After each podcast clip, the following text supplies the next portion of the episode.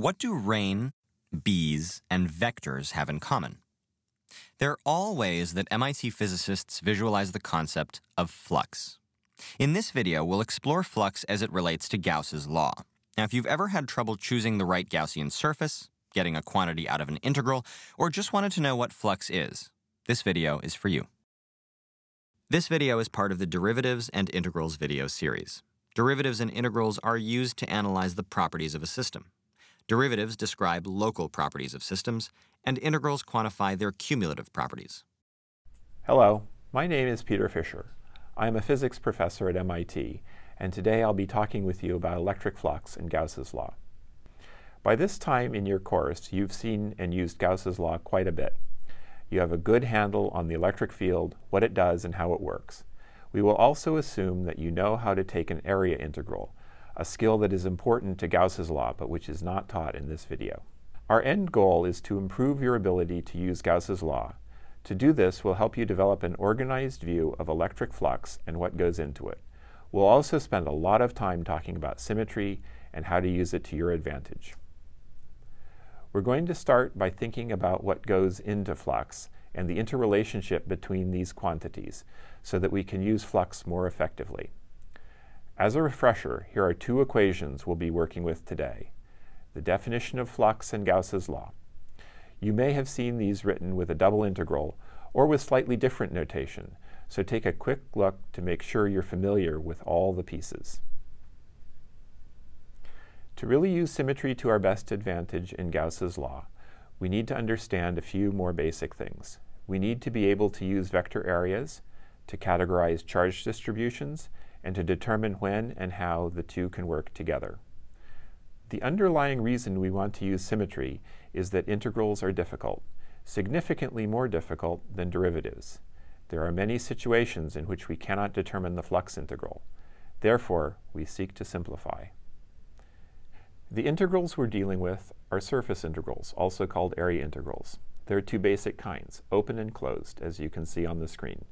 An open surface uses an open integral, and a closed surface uses a closed integral. Flux can be defined for any surface, but Gauss's law uses only closed integrals. When we take the integral, we use dA, a tiny piece of the area. dA is a vector piece of the area, so it has a direction to it as well dA always points perpendicular to the surface.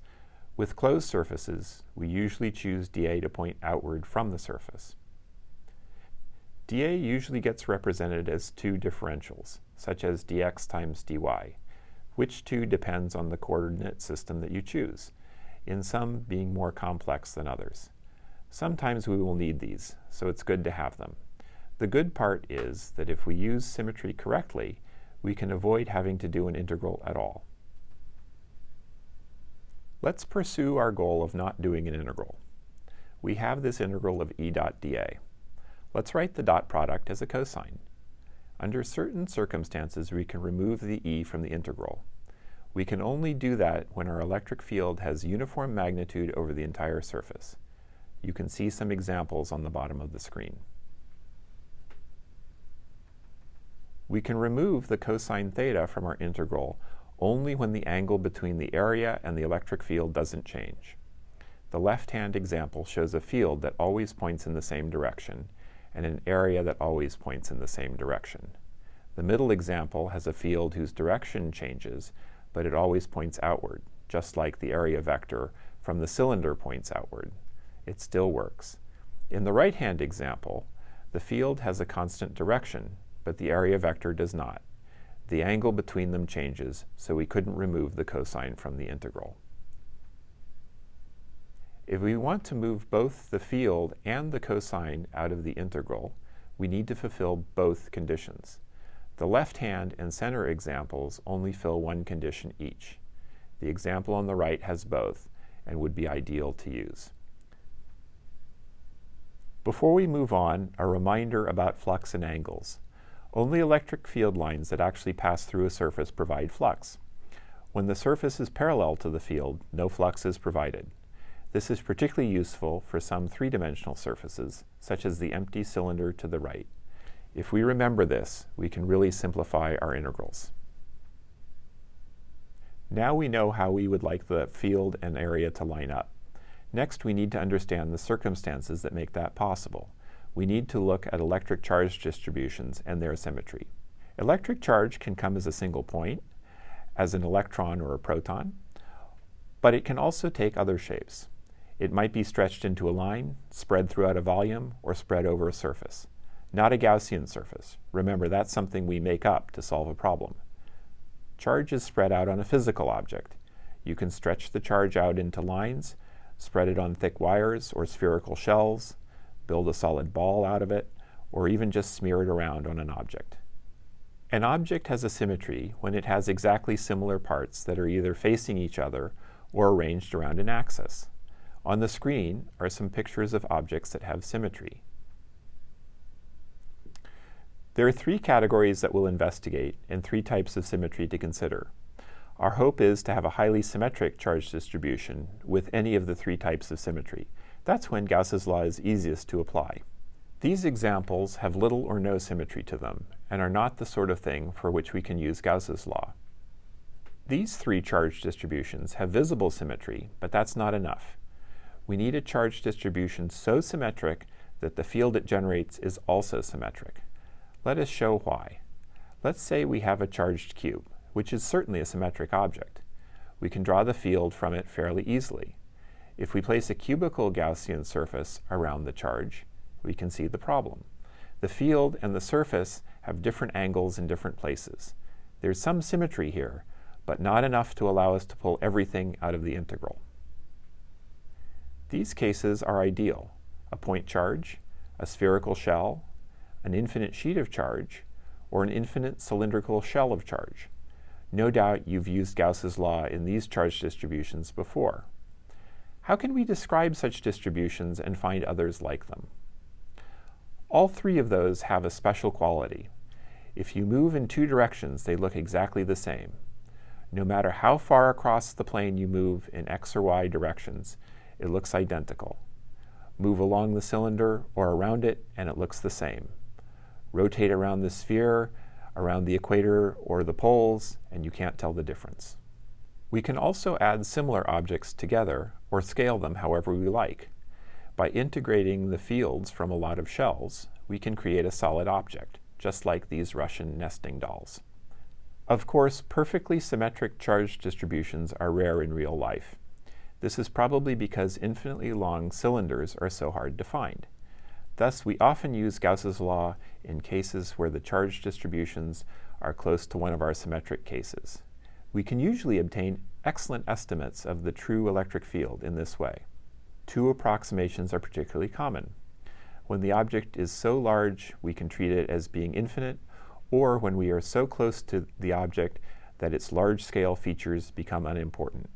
In these cases, we often treat the object as being an infinite plane.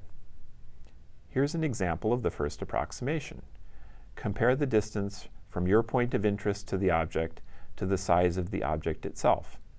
If the smallest dimension of the object is 10 times your distance from it, you can rely on a very good estimation from Gauss's law, even if your plane really isn't infinite. To use the other approximation, we want a situation where the curvature is very small in the place we care about. For example, it would be very difficult to find the field at this point. However, if we zoom in, we can reach a point where the surface looks like a flat plane. Finding an estimate for the field at this point will be much easier. Now we have the background we need. It's time to put all the pieces together and pick our Gaussian surface. We'll do a quick review in case you missed something and give you an example or two. After that, it's your turn to pick the best surface for a given situation. In order to simplify our integrals as much as possible, we seek out situations with as much symmetry as we can get. The symmetry in the charge distribution isn't something we can control, but our choice of surface will determine whether there is symmetry in how the electric field meets the Gaussian surface. And that's always the key. You choose the surface to make the problem easier for you. Finally, it's important to remember that in some cases, Gauss's law won't be helpful, and it's good to look for another method. Here are three charge distributions, a long cylinder, a sphere, and a flat plane. To maximize the effects of symmetry, we choose surfaces that match up well with the charge distributions. To find the field near a cylinder, we surround it with another cylinder. To find the field near a sphere, we encase it in a sphere. To find the field near a charged plane, we use a box-shaped surface. Sometimes people will use a cylindrical surface instead and count the flux that goes through the top of the cylinder. Both approaches are valid. Here's your first challenge. Choose the Gaussian surface that will best fit this charge distribution. We want to know the electric field at a certain distance from the center of this solid sphere. What surface would you choose?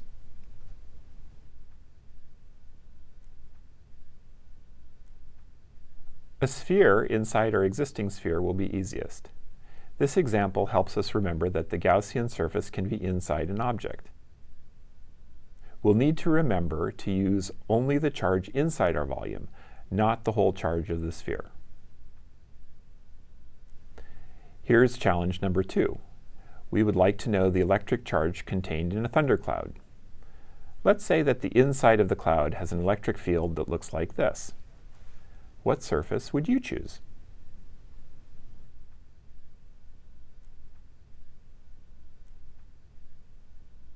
A box-shaped surface will take advantage of the Cartesian symmetry in this electric field. Because of the alignment between the sides of the box and the electric field, they will not contribute to the flux integral. We can use the area of the top and bottom of the box and the electric field at those locations to find the flux. This is a common technique. Here's challenge number three, finding an electric field at a certain distance from the center of a charged disk. What surface would you choose?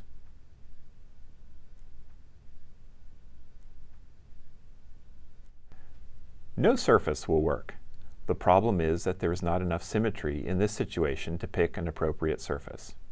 If we can't get an exact solution, we would like to approximate the field. Unfortunately, if we look at the distances involved, we are not close enough to the disk to make a good approximation. In the end, this is not a good Gauss's law problem. It is solved much more easily through other techniques, such as integration and Coulomb's law. An example can be found in the supplemental materials for this video. Here is the final challenge. A top and side view of the field are shown. What surface would align well with this field?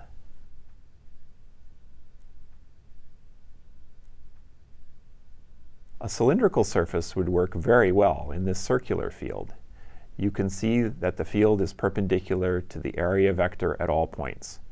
Our dot product is now giving us a cosine of 90 degrees at all times. This means a zero value for the flux at all points. We don't even need to determine the area of the cylinder. If our flux is zero, the total charge inside must also be zero. We might guess that positive and negative charges together could create this field, but as it turns out, they cannot. Fields that look like this are created by a changing magnetic field using Faraday's law, which you will learn about later in your course. There are some times when you'll just have to integrate. There's no way around it. Not every situation is perfectly symmetric. When you come to these situations, look for the following things to help you out. First, an area vector that you can easily define. Second, an electric field that you can easily find or that is defined for you in a problem. Third, see if you can create a surface where either the magnitude of the field or its angle is uniform. The more of these you can take advantage of, the better. Let's review. The more symmetry we can take advantage of in our problem, the easier time we'll have with Gauss's law and flux. Ideally, we want a situation where the charge, the field it creates, and the Gaussian surface we choose all have the same symmetry so that we can simplify the integral as much as possible. For the final segment of this video, we wanted to answer a common question about electromagnetism. What is flux? What does it mean? How can we understand it? We took a video camera into the physics department at MIT to find out how physics professors and students think about flux. Here's what we found out. Well, the way I really think about flux is I've got this circle here or some shape, and I have field lines coming through it. And it's the net number of field lines that come through. Now mathematically, it's a normal component of the uh, field lines across the uh, area of the surface, and that's basically what the flux is. The definition of flux is just the dot product between a field and a normal of a surface.